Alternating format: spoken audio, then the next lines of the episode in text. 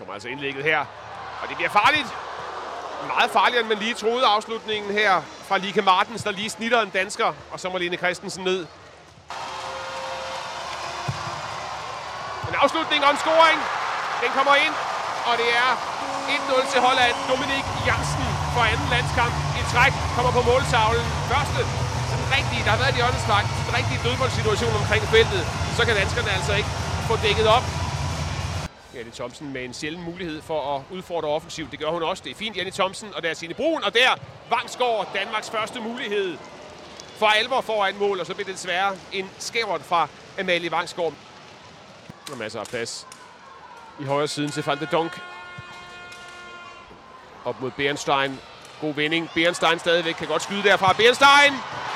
Og hun gør det til to nul.